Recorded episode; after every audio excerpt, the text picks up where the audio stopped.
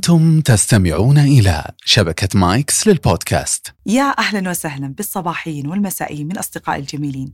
مرحبا بكم في حلقة جديدة من بودكاست كنبة السبت البودكاست الذي يحمل طابع نفسي واجتماعي وفلسفي أحيانا أخرى لوجهة واحدة وجهة الإثراء الممتع.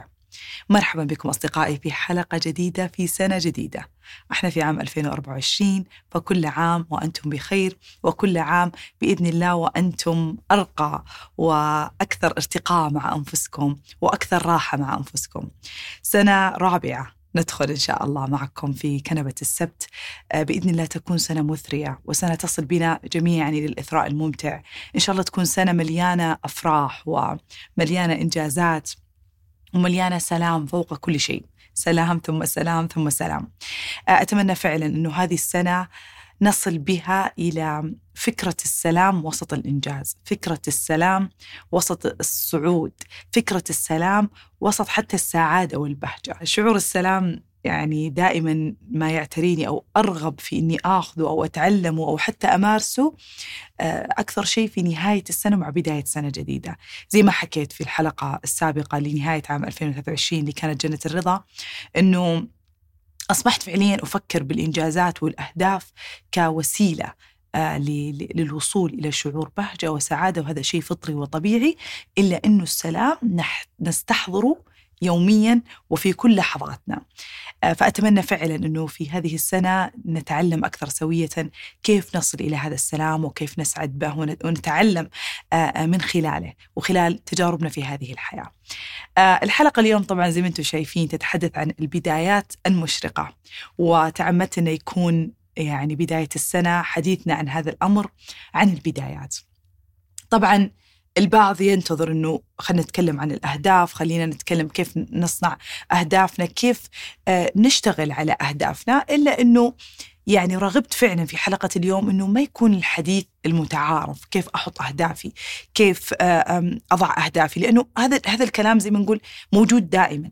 أنا أبغى أتكلم كيف العوامل أو العامل النفسي تجاه رسم الأحداث وداخل سعيك آه، الأهداف سوري وداخل سعيك في الأهداف. إيش العوامل النفسية؟ إيش الأشياء النفسية اللي ممكن تساعد، ممكن آه، آه، تخليك تصل إلى أهدافك بشكل أفضل أو حتى كيف تجعلك سعيد أثناء سعيك وسعيد أثناء وصولك، مو فقط أنتظر إلين أصل اللي هي قلناها السعادة في الوجهة قبل سوري السعادة في الرحلة قبل السعادة في الوجهة.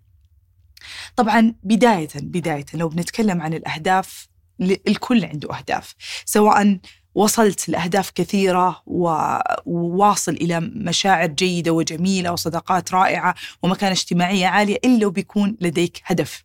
في هذه الحياة أو حتى لم يكن لم ما في أي هدف حقق لك يعني من من أنت صغير إلين أنت الحين عمرك 18 19 20 ما في أهداف تحققت لك ستجد نفسك لا زلت متشبث إما بأهداف سابقة أو قاعد ترسم أهداف جديدة. الفكرة في الأهداف هي الأمل. والإنسان يعني يسعى في هذه الحياة بحثا عن الأمل قبل أي شيء يبغى شيء يشعره أنه يبغى يعيش يوم آخر يبغى شيء يشعروا إنه أنا أبغى استمر لهذه السنة، يبغى شيء يشعروا بالحماسة لسنة جديدة أو شهر جديد أو أسبوع جديد حتى أو يوم جديد حتى. آه، لدرجة إن الإنسان دائما يعني لما يدخل في اضطرابات زي اضطراب الاكتئاب أو اضطراب القلق، أول شيء يزعل، أول شيء يعني يشكي فيه، يقول إنه فقدت الشغف للحياة، ما عاد صرت أهتم للأشياء اللي أبغى أسويها، ما عاد صرت أفكر وش بسوي بكرة أو أو إيش أبغى أحقق ما عاد يهمني وش أبغى أكون. فلما الإنسان يصل إلى هذه المرحلة هنا يكون عاده عادة يكون داخل في في اضطراب يعني. فيكون مكتئب ويكون حزين. ف اللي أبغى أقوله إنه عدم وجود هدف دائما فيه مشكلة حتى لو يكون هدف صغير دائما بيكون في مشكلة في نفس الواحد أو في مو دائما تكون اضطراب في حلقة شغف وصفت إنه أحيانا يكون في فقدان للشغف أحيانا فقدان لحب هذا العمل أو رغبة في هذا العمل فنفقده فيقل آه، حركتنا فيه فيكون طبيعي جدا ومرحلة من حياتنا ولا يكون آه، ما نكبره ونقول عنه اضطراب أو مرض فنرجع لحلقة الشغف عشان نفهم أكثر. طيب فبالتالي اللي أنا أبغى يعني أبغى أتكلم عنه وجوب يعني وجوب حصولك على هدف هو من أجل صحتك النفسية قبل أي شيء. وإحنا ما نتكلم عن أهداف كبيرة. أنا والله أبغى أصير مليونير ولا أبغى أصير آه، يعني رائد فضاء اليوم قبل بكرة ولا أبغى أكون أفضل دكتور اليوم قبل بكرة. لا أنا أتكلم حتى على الأهداف الصغيرة. والأهداف أصلا تجعلك تسعى في هذه الحياة. تجعلك تتحرك. والسعي هو هو شكل الحياة اللي يجب عليك اللي يجب إنك تكونه. واللي حتى في ديننا الإسلامي يعني يحرص إن الإنسان يكون مؤمن يكون يسعى، يعني حتى في حديث الرسول صلى الله عليه وسلم إذا قامت الساعة وفي يد أحدكم فسيلة فليغرسها، وهذا دلالة على أهمية السعي إلى آخر قطرة. فتخيل يعني العزيمة أو الحماسة أو الشغف اللي أو حتى القوة خلاص اللي يجب إنك تكون عليها إلى درجة إنك تعلم أن الساعة قائمة وانتهى الحياة قاعدة تنتهي وانت في يدك فسيلة اللي بيدك نبتة وتغرسها. يجب عليك إنك تغرسها وتكمل حياتك حتى إذا قامت الساعة. فهذا دلالة على أهمية السعي وأهمية آه، آه، آه، خلينا نقول العزيمة على الشيء والمبادرة فيه والذهاب معه. يعني حتى في يعني في أحد الأدعية الموروثة اللي إحنا دائما ندعيها يا رب اللهم إنا نسألك الثبات في الأمر والعزيمة على الرشد. إيش يعني العزيمة على الرشد؟ إننا نكون يعني يا رب ارزقنا آه خلينا نقول المبادرة أو القوة على أو آه المقدرة على الشيء أو الحق أو الصواب أو أو إلى آخره. فالرشد هنا بمعنى الحق والتقوى والهداية وبمعنى الصواب بمعنى الشيء اللي أنت تبغى تصله. فيا رب ارزقنا العزيمة عليه، فما هو ترى بالشيء السهل. إحنا لازم نؤمن أيضا إنه خلق الأهداف والسعي لها ما هي رحلة سهلة 100% لكن إيش المتعة في السهل؟ وين المتعة في, في السهل تماما؟ لما يكون الإنسان كل شيء يعطى له كل شيء يعطى له بسهولة وكل شيء ميسر وكل شيء يمشي فيه وكل شيء يعني آه، آه، يعطى إياه بدون طلب وكل شيء يعطى إياه بدون حتى سعي ما حيشعر بقيمته كإنسان. قيمتنا إحنا. أنا المضحك في الموضوع يا جماعة اني اليوم جاية وأنا حالفة إني ما أرفع صوتي عشان صوتي تعبان. إلا إني مع الحماسة ما أقدر. هذه كرمه السبت لكن من أجلكم من عيونكم زي ما يقولون. فنقول إن الإنسان سبحان الله يعني ما خلق إلا يعني إنا خلقناه في أحسن تقويم، خلق الإنسان في أحسن تقويم سبحان الله، خلق له الفكر والعقل والجسد وحتى العقل هذا اللي اللي فيه تفكير وفيه تحليل وفيه شعور وفيه كل في كل يعني شيء ما يقدر يستوعبه الإنسان. في هذا العقل إلا عشان يسعى ويعمل ويشغل كل جزء منه ويشغل كل خلية فيه. فهذا أصل الإنسان إنه يسعى إنه يسعى في هذه الأرض. بحثا عن الرزق بحثا عن البهجة بحثا عن السعادة بحثا حتى عن الحب بحثا عن أي شيء يشعر إنه يحتاجه. يبحث ويسعى وراء ما يحتاجه. فكل إنسان له احتياجات آه، أخرى عن الآخر طبعا لكن السعي هو أصلا انسان وقرأت كتاب جدا جميل يصف أنه مو فقط الإنسان اللي يسعى من أجل النمو يسعى من أجل الحياة يسعى من أجل الثبات تخيلوا حتى النباتات. كنت يعني كنت قد قلت مرة وأنا طالع في نبتتي في البيت وأقول الله يا ريتني نبتة يا جماعة نقولها يمكن هذه الكلمات كثير إنه يا ريتني نبتة والله. تشرب وتأخذ شمس وتفرح وتطلع وتزهر وتزدهر وتستأنس والأمور طيبة يعني. اللين قريت هذا الكتاب الرائع اسمه ذكاء الأزهار للكاتب موريس. هذه يعني كتاب يتحدث عن ذكاء الأزهار يتحدث عن الأزهار كأنه يتكلم عن أشخاص. حرفيا يعني لوهلة تشعر أنك إذا حتى أنت مو فلورست زي ما يسمونهم اليوم منسقي الأزهار ولا أنت حتى مهتم في الأزهار ولا تحب الأزهار تجد نفسك واقع في غرام الأزهار وتبغى تنتقي من كل زهرة يعني من كل بستان زهرة زي ما يقولون وتملي بيتك أزهار بس عشان تفهمهم أكثر وتتعمق فيهم أكثر. فكان في يعني جزئية جميلة في هذا الكتاب كانت تقول كان بقرأها لكم يعني اقتباس من هذا الكتاب ذكاء الإزهار لموريس. كان يقول أنه الحقيقة أن البعض يعني يعتقد أنه عالم النباتات عالم سهل وبسيط وإنه خلقه الله بجاهزية لأن ينمو ويزدهر بالطبيعة وبدون أن يسعى حتى. لكن في الحقيقة إنه لديه طرق كثيرة في السعي من أجل النمو. تخيلوا فيقول إن الحقيقة أن عالم النبات الذي يربط على قلوب الذي يربط على قلوب قلوبنا بالسكينة والطمأنينة يبدو فيه كل شيء مسكونا بمشاعر التسليم والصمت والإذعان والرزانة. يعني تعطيك النبتة هذا الشعور إن كل شيء بسهالة قاعد تسوي بكل شيء بكل شيء قاعد تسويه بصمت واتزان ولذلك قاعد تنبت وتطلع وتزدهر. يقول لكن هي في الحقيقة على طرف النقيض مما نراه تماما لأنه عالم يموج بأشد أنواع التمرد ضد القدر شراسة وعنادا. إنهم يمارسون يعني أشد أنواع التمرد لأنهم يقاسون القدر. لما يكون في أعاصير لما يكون في مشاكل في التربة لما لما وبنحكي عنها ودليل ذلك أن العضو الأساسي يقول أي العضو الذي يمد النبات بالتغذية الضرورية جذوره ضاربة بقوة في التربة. وهي طبعا يعني حبيت المقولة هذه اللي يقولها أنه الجذور متمسكة بالتربة بقوة دليل على صعوبة العيش. في هذه الأرض، دليل على صعوبة الظروف اللي تحيط هذه النبات. فيقول إن النباتات أروع الأمثلة للبشر في القدرة على التمرد ومواجهة الظروف القاسية وإظهار روح الشجاعة والمثابرة والقدرة على الابتكار. واقع الأمر أننا لو بذلنا نصف الطاقة التي تبذلها النباتات الصغيرة الموجودة في شرفات منازلنا لتخفيف وطأة آه، صروف القدر وثقلها على أرواحنا كالألم والشيخوخة والموت ربما لاختلف مصيرنا عما هو عليه الآن. يقول لو نبذل إحنا الطاقة والقوة اللي تبذلها النباتات من أجل أن تعيش ضد الألم وضد الشيخوخة وضد الموت إحنا بنكون في واقع مختلف. يمكن أعمارنا وحد أعمارنا ما يكون في الثمانية وتسعين يمكن يكون بالمئات. لو عندنا نفس طاقتهم وقوتهم. لما حكى عن الأزهار ومشى في, في, في الحديث عنها بشكل مطول كان يتكلم عن طرق عن طرق يا الله أنا انصدمت فعلا. عن طرق نمو النباتات المختلف.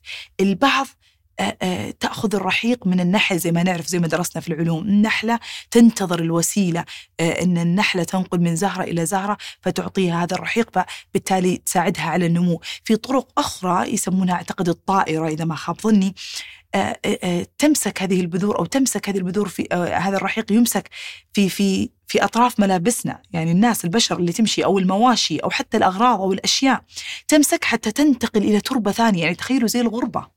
زي شعور الغربة زي لما الشخص يسافر إلى بلد آخر من أجل العلم. فهي البذرة عشان تعيش تنتقل من هذه التربة تمسك في أي شيء طائرة متحركة وتنتظر أي آدمي تنتظر أي ماشية تنتظر أي شيء يعني يمشي عليه عشان تمسك فيه وتنتظر أنه ينتقل إلى تربة معينة ثم تسقط في تلك التربة وتجرب حظها. تجرب حظها هناك نبتت ما نبتت ما نبتت يلا تنتقل إلى مكان آخر. حية النبات حي البذور حية قاعدة تفكر وتسعى. فكان سبحان الله يعني حتى كان في طرق الأخرى. هذه بعد شفتها في في في نيبال سبحان الله. إن في بعض الطيور قالوا لنا أن هذه الطيور تساعد في يعني عشان كذا يقول لك دائرة الحياة. إن إن الطيور تساعد في في خلينا نقول في المحاصيل الزراعية بعض الطيور. ليش؟ لأن في نوع من النباتات تضع بذورها ترمي بذورها في يعني تجعلها على قشرة سكرية. طعمها حلو. وتنتظر أن الطيور تجي وتاخذها عشان تمصها وت يعني تستمتع في الطير يعني يجذب يعني يجذب برائحة هذه البذور ويأخذها يمصها يأخذها يروح إلى مكان آخر. يطير. فلما يطير في مكان آخر يتركها في تربة أخرى وهي بحاجة إلى هذا الطائر أنه يوديها إلى إلى ذلك المكان. فتخيلوا التخطيط والتفكير اللي سوته هذه النبتة. فبالتالي يعني قال مقولة أيضا رائعة عجبتني يقول لا توجد بذرة لم تبتكر طريقة تلائمها لو جاز لنا التعبير للهروب من عتمة طين أمها الأرض. فلا يوجد هنالك نبتة ولا يوجد هنالك زرعة ولا يوجد هنالك بذرة لم تسعى. لا يوجد هنالك نبتة ولا يوجد هنالك زرعة ولا يوجد هنالك بذرة لم تخطط. لكيف تسعى وتنمو وتصل وتزدهر. فالسعي ما هو بالسهل. إذا النباتات قاعد تسعى بهذا الشكل وبهذا السعي فكيف لك أنت يا إنسان؟ اللي لك كل شيء عندك كل شيء في يدك. فأنا ليش حبيت إني أقول كل هالمقدمة؟ أبغى أتح يعني أبغى أأكد على أن الأهداف هي شكل من أشكال الحياة وشكل لائق بك يا إنسان. لائق بك لأن أنت عندك قدرة السعي ومن الأفضل أن يكون لديك السعي. وأرجع أقول العزيمة على الرشد ما هي بالشيء السهل. ولا نؤنب الأشخاص اللي مو قادرين يوصلون أو الأشخاص اللي مو قادرين يرسمون أهداف جديدة لكني أؤنب اللي ما يسعون. يعني في ناس صار في الحين هبة جديدة طبعا كان في هبة اللي يجب أن يكون عندك مئة هدف أوه والله العظيم لدرجة في العيادة أتذكر قبل سنة شفت كثير في عمر هذا المراهقة ما بين الثانوي والجامعة وجدت ال- ال- ال- الرغبة في أنهم يك- يبغون يكونون كل شيء في وقت واحد. يعني عمره 18 يبغى في عمر 19 يكون كل شيء يبغى يكون دكتور يبغى يكون عنده بزنس جانبي يبغى يكون مليونير يبغى فشفنا كثير يدخلون في قلق شديد ومشاعر مقلقة يعني صعبة للأسف.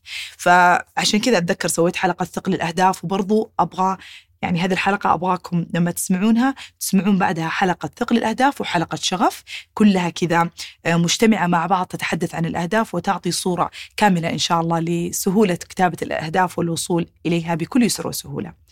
طيب فبالتالي الأهداف لما إحنا نرسمها ولما إحنا نسويها هي من أجل أنفسنا ومن أجل آه، آه، تمكين ذواتنا ومن أجل الشعور آه، بالرضا عن ذواتنا فأرجع أقول إنه كان في هبة للناس إنهم يلا صير كل شيء كل شيء بعدين طفت صار في هبة جديدة اللي لا حد يعيب علينا في ال comfort zone حقتنا اللي هي دائرة الراحة أو منطقة الراحة إيش فيها منطقة الراحة؟ إيش فيها؟ خلوني خلوني أنا يا جماعة مع منطقة الراحة وفي كثير من حلقات قلت يجب عليك إنك ترضى بمكانك وتسعد بمكانك لكن لفترة. اسعد صفق لنفسك لوراء، اسعد بمنطقة الراحة، استمتع بها، طالما إنك تسعى، طالما إنك أنت في عمل، طالما إنك أنت في شيء قاعد تؤديه كل يوم وقاعد تفيد الآخرين وقاعد زي ما قلت تدف يعني تدف هذه العجلة، عجلة التنمية هذه. فأنت ما تعتبر 100% في في منطقة راحة لما أنت تكون في عمل وقاعد تسعى، لأن أصلا العمل مجهد والعمل متعب وأنت تؤجر عليه. لكن اللي ما قاعدين يسوون شيء ابدا وما قاعد لا إنها مثلا أم قاعدة يعني ربة منزل وقاعدة تربي عيال وقررت إنها تجلس في البيت وتربي عيالها وتعطيهم أفضل تعليم وتعطيهم كذا أو أب حتى. ولا أنت الشخص اللي قاعد والله في عمل أو قاعد في دراسة لا. أنت شخص قررت إنه أنا عندي أم وأب يدفعون لي وأنا عندي أخوان وأخوات يدفعوا لي لو ساءت الأمور. أنا والله مرتاح في البيت وأنا مستانس وأنا خلاص كيفي أنا مستأنس أطلع أنا مسلسلات أفلام أطلع مع أصدقاء أطلع مع كذا. في النهاية أنا عندي ناس تصرف علي. هذه الطريقة هي اللي اللي للأسف ما تطلع أفضل ما فيك أفضل ما في شخصك. أنت ما حتعرف أصلا أنت مين بدون السعي. أنت ما حتفهم وين تقدر تصل وإيش طاقتك وإيش قوتك. لأنك فقط اخترت منطقة الراحة.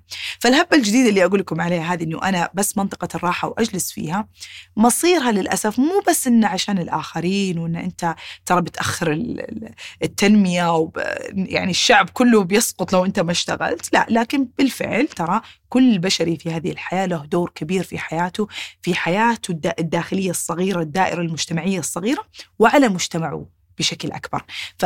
فلا تستهين بأي عمل تسويه لكن أنا هنا ما أركز على أنه أنت لو ما اشتغلت ترى أنت بتضر الآخرين أنا عليك أنت.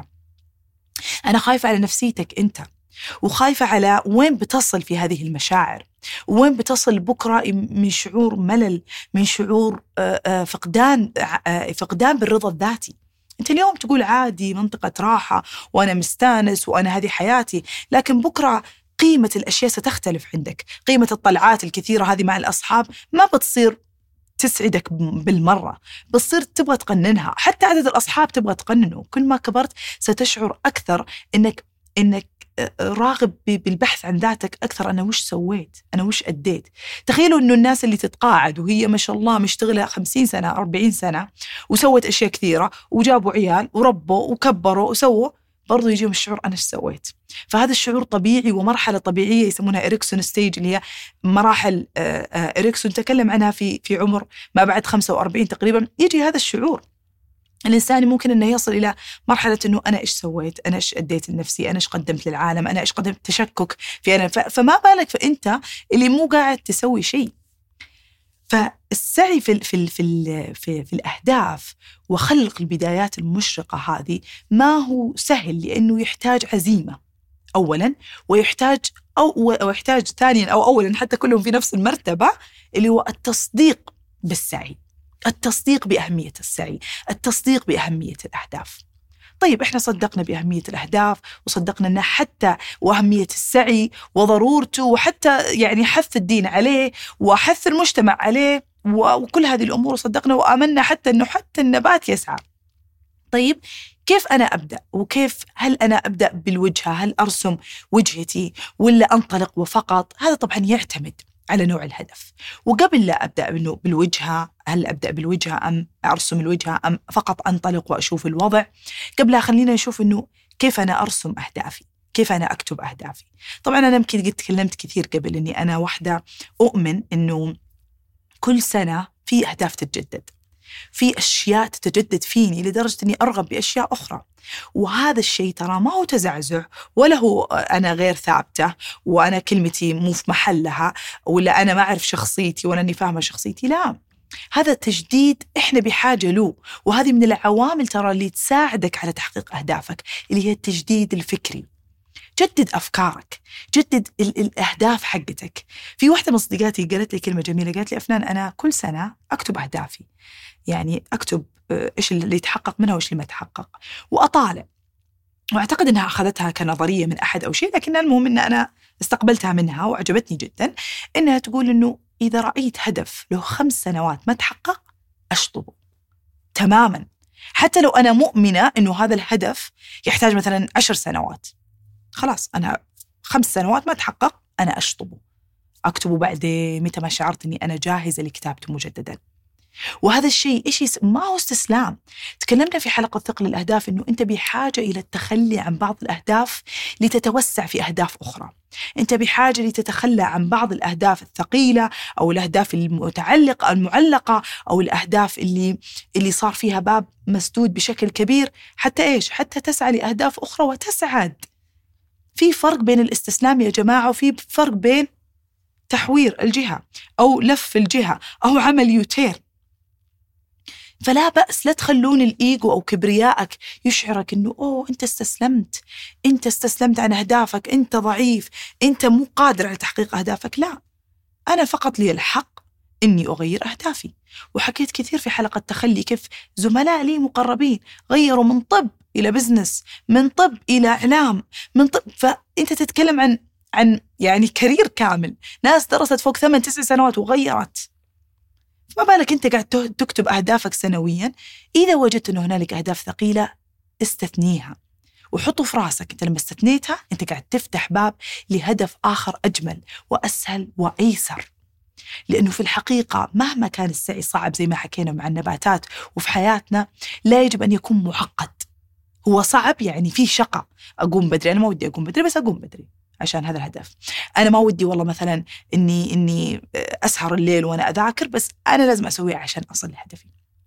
هذا الشقاء اللي أنت بحاجة له مو الشق المشقة اللي اللي كل يوم أبكي وأصيح وما في فايدة. أنا قاعدة أفشل أفشل أفشل أفشل أفشل. في في في إشارة هنا في رسالة لك تقول وقف. شوف شيء آخر لا بأس يا جماعة. في فرق بين الاستمرار والصملة والمحاولة. وأرجع أقول ترى أنا يعني أنا واحدة وقد قلتها كثير وأقولها مرة ثانية. أنا في اختبار الرخصة الطبية في البداية أنا رسبت. بعدين رسبت بعدين المرة الثالثة الحمد لله نجحت. ففي أحيانا إحنا نحاول لكن في في أوقات أنا أشوف لي زملاء يعني يبقى في خمس سنوات في تخصص هو قاعد يحاول يدخله يحاول يدخله يحاول ولا هو قادر. خلاص غير التخصص. غير رغبتك في التخصص حتى لو أنت لا. في عند داخلك قاعد يجعلك واقف. قاعد يجعلك أنا مو أقول واقف يعني كام خلينا نقول كذم إن أنت مو متحرك وزملائك ناجحين لا. واقف في مشاعرك. أنت قاعد تشعر إنك عالق بينما لديك كثير من الأبواب انها إنك تكون منطلق فيها. فهذا للأسف كبريائنا اللي يمنعنا من التقدم كبريائنا اللي يمنعنا من رؤية الفرص في الحياة والوفرة في الحياة. فمن المهم جدا إنك لما تضع أهدافك ضعها بإنك تستثني بعض الأهداف العالقة.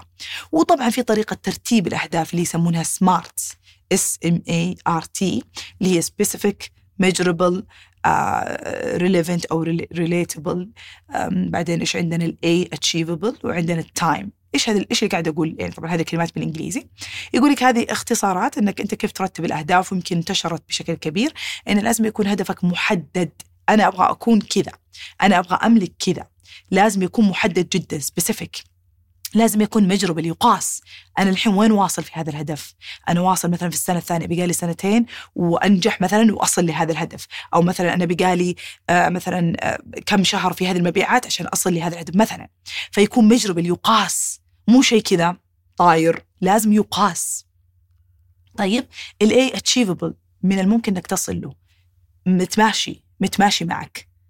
من الممكن إنك تصل له. مثلا أنا أبغى أكون مثلا استشارية وأنا أصلا قاعد أشتغل في الطب. مو أنا طالب وأبغى أكون استشاري أكتب هذا الهدف. لا لازم يكون الآن أنا بصله قريب. ودائما يكون relevant أو اللي هي الأخيرة اللي هي relatable مع with time اللي هي إنه يكون زي ما قلت يشبهك يشبه اللي انت قاعد تمشي فيه يتماشى مع ال CV حقك يتماشى مع اللي انت كاتبه واللي انت تشبهه واللي واللي واللي يشبه شخصيتك واللي يشبه شغفك ويجب أن يكون بوقت محدد. يعني بحققه خلال خمس خمس سنوات. وأنا نصيحة مني لا حد يسوي هدف للعشر سنوات. لا حد يسويه ابدا. يعني قد سمعت كثير من طالبات الطب أنا إن شاء الله بكون وزيرة الصحة. أنا إن شاء الله الأهداف الكبيرة هذه عبارة عن ثقل. عبارة عن ثقل. أنا مو أحطم يا جماعة أنا أكثر إنسانة متفائلة وأكثر إنسانة أحط أهداف في الحياة وبالعكس وأشجع. وأنا ترى حتى لما أحد يقول كذا أقول يا رب الله يكتب لك لي في الخير الله يكتب لك لي في الخير. بالعكس يعني ما أحطم أحد طبعا. لكن أنا أقول لكم أنتم لما تضعون أهداف ضعوا أهداف واقعية في البداية. أنا ما أقول أنه غير واقعي أنك تكون أنت طالب وأنك تكون يوم وزير بالعكس. هذا هذا هدف سامي وجميل. لكن انت ضع أهداف شيئا فشيئا شيئا فشيئا. لا ترسم أهداف كبيرة بعيدة ثم تتحطم أو تشعر بثقلها من وإنت قاعد تصعد. فتصبح ثقيلة عليك ويصبح صعب الوصول أو حتى تصير تسعى بشدة وبقوة لأنك تبغى تفرض شيء وفي بالك شيء معين. بينما أصلا كان في شيء ثاني يمكن أنت كنت تبدع فيه وتصل لشيء كبير فيه. فتاكدوا أنه الأشياء اللي أنتم تبغونها خلال خمس سنوات. ثانيا أنا صراحة بالنسبة لي كتابة الأهداف دائما أحب أسويها في ال vision board اللي هم يسمونها لوحة الأحلام أو لوحة الجذب. قد يمكن حكيت عنها قبل. أحب دائما يكون شيء أمام عيني. أنا بصرية صراحة. أحب يكون شيء أمام عيني. فأنا دائما أحط لوحة يمكن قد حكيت عنها قبل وحكيت عنها في حلقة خط النجاح. ويا رب لك الحمد. أقدر أقول لكم أنه 90% منها تحققت وبعض الأشياء وضعتها شعرت إنها هواية قد أرغب فيها وقد ما أرغب فيها ماني متأكدة لكن حطيتها. فمثلا حطيت صورة بودكاست حطيت صورة بودكاست. أنا كنت already بادي في البودكاست فحطيت إني أبغى رقم واحد. حطيت إنه ولاحظوا شيء إني أنا لما حطيت الصور سلمت. خلاص. أنا مو كل يوم أفكر في هذا الشيء. مو كل يوم يلا متى يصير number 1 متى بودكاستي يصل إلى أعلى مشاهدات متى يصير top 1 متى لا. أنا أضع في هذا ال board وكل يوم أطالعه وأدعي الله يا رب وصلني إلى أحلامي وصلني إلى أهدافي وارضني واسعدني بما لدي وبما سآخذ لاحقا وبما سأخسر بكل يسر وسهولة. بس وأمشي عن ال board. كل صباح وأمتن على كل ما لدي قبل. لازم أمتن على كل النعم قبل. ال board هذا أضع فيه كل الصور اللي أتخيلها أحلام لمدة خمس سنوات. أي شيء أنا أتخيله خلال خمس سنوات أضعه أضعه بالصور. أنا أحب الصور وأحيانا أكتب بعض العبارات. بس في كل صباح أنظر إلي أنا ما اجذبه هذا ما هو سحر. الفكرة فقط إنك أنت عندما تركز على أهدافك تصير ترى الفرص وترى أي شيء يجذبك لأهدافك. يعني في كان في في أعتقد في مقطع كذا انتشر قريب مرة عجبني لواحدة بودكاستر فقاعد تقول تقول هذه النظرية للسيارة الحمراء إنه لما انت لو أنا الحين أقول لك كم سيارة حمراء شفت اليوم؟ بتقول لي ما أتذكر. ما أتذكر كم سيارة حمراء شفت اليوم. لكن لو قلت لك عندك أسبوع قدام احسب لي كم سيارة حمراء كل سيارة حمراء بتشوفها بعطيك عليها 100 ريال. بالتأكيد أنك أنت بتشوف السيارة الحمراء. لأنك أنت الآن مستعد أنك تأخذ الكسب هذا اللي بتكسبه من من من رؤيتك للسيارة الحمراء فنفس الشيء بالنسبة للأهداف. أنت يجب عليك أنك أنت تركز على الأهداف اللي تبغاها عشان لما أنت تطلع تقدر تشوف هذه السيارات الحمراء. تقدر تشوف هذه الفرص اللي ممكن تجيك. كل شيء أصلا سبحان الله بمجرد ما تضع هدف وتحطه وتقول إن شاء الله يصير وتسلم. لا تتعلق. كيف يعني سلم يعني اسعى فقط. أنت عليك السعي. أنت اليوم تدرس ادرس. وهذا الهدف قدامك وأي فرصة تيجي اقبلها. اقبلها اقبلها. أي فرصة تيجي. اقبل اقبل. لا تضغط نفسك بقوة إنك تصل لهذا الهدف اليوم. دع المسيره الحياة تمشي. تذكر إنه أي نجاح وأي وصول سيكون في وقته المناسب لك. البعض ينجح في عمر صغير البعض ينجح في عمر كبير. مهما تأخر تذكر أنك أنت تسعد في الرحلة. لأنه السعي يا جماعة في الرحلة يعني مهم جدا. السعادة في الرحلة مهم جدا. لا تنسى عشان كذا أنا أقول لكم ال board يجعلني مسلمة. أشوفه أقول okay كأني إني أنت في العين. يا الهدف. يلا مع السلامة وأمشي. وأنت يا الهدف مسلم عند الله. وأنا لي السعي. مو أمشي في يومي أنا آه، أسعد بهواية في يومي أنا وهذه العوامل اللي أنا أبغى أتكلم عنها. التجديد الفكري التجديد الروحي التجديد البدني التجديد الاجتماعي. كل هذه الأشياء من المهم جدا إنك تسويها وهي عوامل مساعدة إلى الوصول لأهداف. التجديد الفكري أنت كل ما جددت أفكارك كل ما تغيرت حتى أهدافك وصارت أكثر قربا لك. وجدد أفكارك بكيف؟ بإنك تجدد آه، مجتمعك جدد رؤيتك لناس جديدة شوف أشخاص جدد بتلاقي كل أشخاص تعرفت عليهم بعد ما رتبت أفكارك ورتبت آه، أهدافك بتلاقيهم يشبهونك أكثر وأقرب لأهدافك أكثر وأكثر وسيلة للوصول لأهدافك وأيضا التجديد الروحي. التجديد الروحي اللي زي ما ذكرت لكم التسليم لله الدعاء ال ال آه، سبحان الله يعني الدعاء إن يا رب إني أصل لأهدافي بكل يسر وسهولة. ما هو الدعاء سهل ترى؟ ولا هو ترى آه، طلب سهل. إنك تطلب من الله إن الله يجعل طريقك ودربك يسر. فالله يرزقك التسخير. والتسخير يا جماعة يعني هذه نعمة من الله رأيتها بأم عيني وكثير ناس شافوها. ما ما يعني ما أزكي نفسي إني أنا أعظم إنسانة في الحياة لكن أنا دائما أسأل الله التسخير والتيسير. تسخير الله ما في زيه. يعني أمي الله يرحمها كانت دائما تقول يا يا بنتي العبد في التفكير والرب في التدبير. مهما فكرت في النهاية ربي يدبر تدبيره.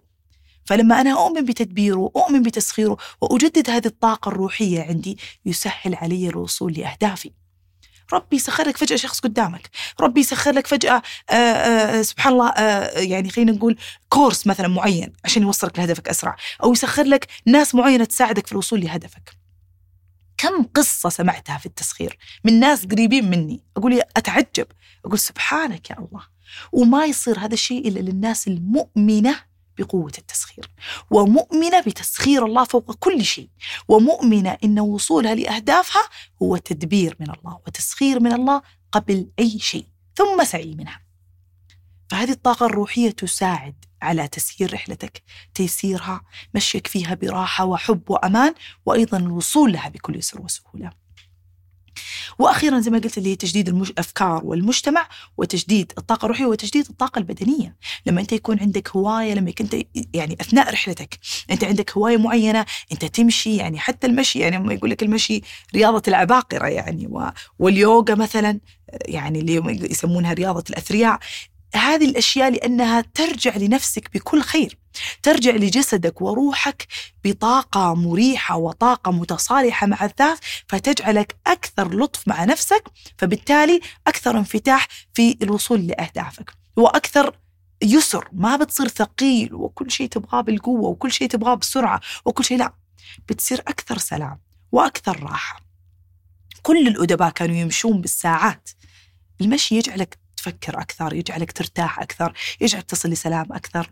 وأنا أيضا أوصي بالمديتيشن دائما أقول التأمل اليوغا هذه الأشياء من الأشياء اللي يعني أيضا إحنا عندنا لو ما تبغى يوغا تأمل عندنا قراءة القرآن وتدبره الصلاة والخشوع فيها. أي أي يعني عمل تعمله روحاني جدا يجعل بدنك مرتاح يجعل جسدك مرتاح يجعل جسدك صحي الأكل الصحي الرياضة كل هذه الأشياء تعود على أهدافك بكل يعني بكل خير بإذن الله. البعض يقول فلان إيش دخل؟ يعني أنت أنا أقول لك أبغى أصل لاهدافي تقولي لي روحي سوي رياضة ولا روحي سوي لك مجتمع ولا اي كل ما ركزت على نفسك ركزت على روحك وجسدك وعلاقاتك كل ما سهل طريق أهدافك والوصول إليها. فتأكدوا يا جماعة إنه الأهداف وجدت من أجل الأمل والعيش في أمل والعيش في سعادة وليس العكس. وليس إنك أنت تكون تعيس في طريق الوصول للأهداف وتكون تعبان وتكون مرهق وتكون كانش كأنك عايش حياة يعني تعبة وحياة ما يفترض إن الحياة تكون كذا. اي والسعي صعب والسعي فيه مشقة بشكل أو بآخر. لكن ليس ليس بالضرورة إنها تدخلك في في أعراض جسدية وأعراض نفسية وتعب وكدر وحكي عن إن الهدف هذا ما تحقق وأنا أهدافي العالم يصلون وأنا ما أصل لا لا ارجع ارجع لأهدافك رتب أولوياتك تأكد من التجديد الفكري والروحي والبدني والاجتماعي عندك تأكد أن السعي سبحان الله جزء من هذه الحياة وتأكد من التسليم. سلموا أهدافكم لله اكتبوها وخلاص اسعوا في الحياة. لا تركز لا تركز على إيش اليوم.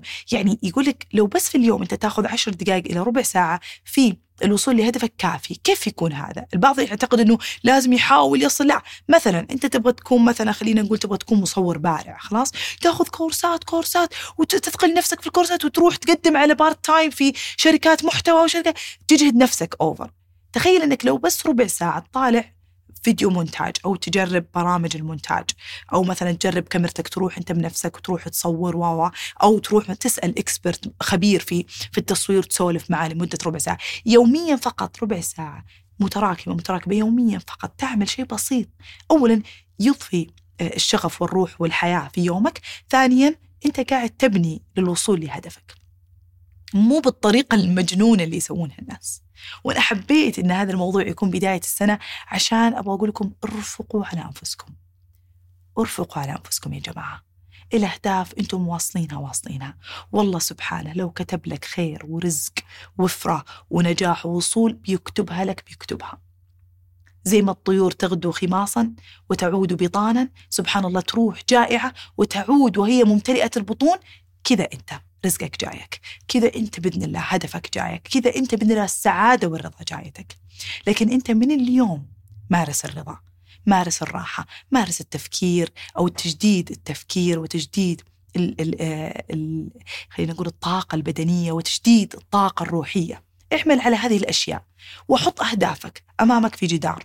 أهداف تكون قريبة المدى أهداف واقعية أهداف محددة أهداف لها وقت معين.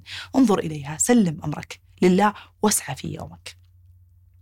أتمنى تكون هذه الحلقة وصلت بكم إلى رضا حالي عن ما قدمتوه في سنواتكم الماضية وعما تقدموه اليوم لأنفسكم ولعملكم وأن لا تنسون أنفسكم أجسادكم وأرواحكم وحتى خالقكم وعلاقتكم معه وأهلكم وعلاقتكم معهم. بإذن الله إنها تكون من أفضل ما يكون. لا تنسون هذا الشيء أثناء سعيكم إلى أهدافكم. أتمنى لكم الوصول بكل يسر وعافية بإذن الله. وإلى حلقة قادمة وإلى اللقاء.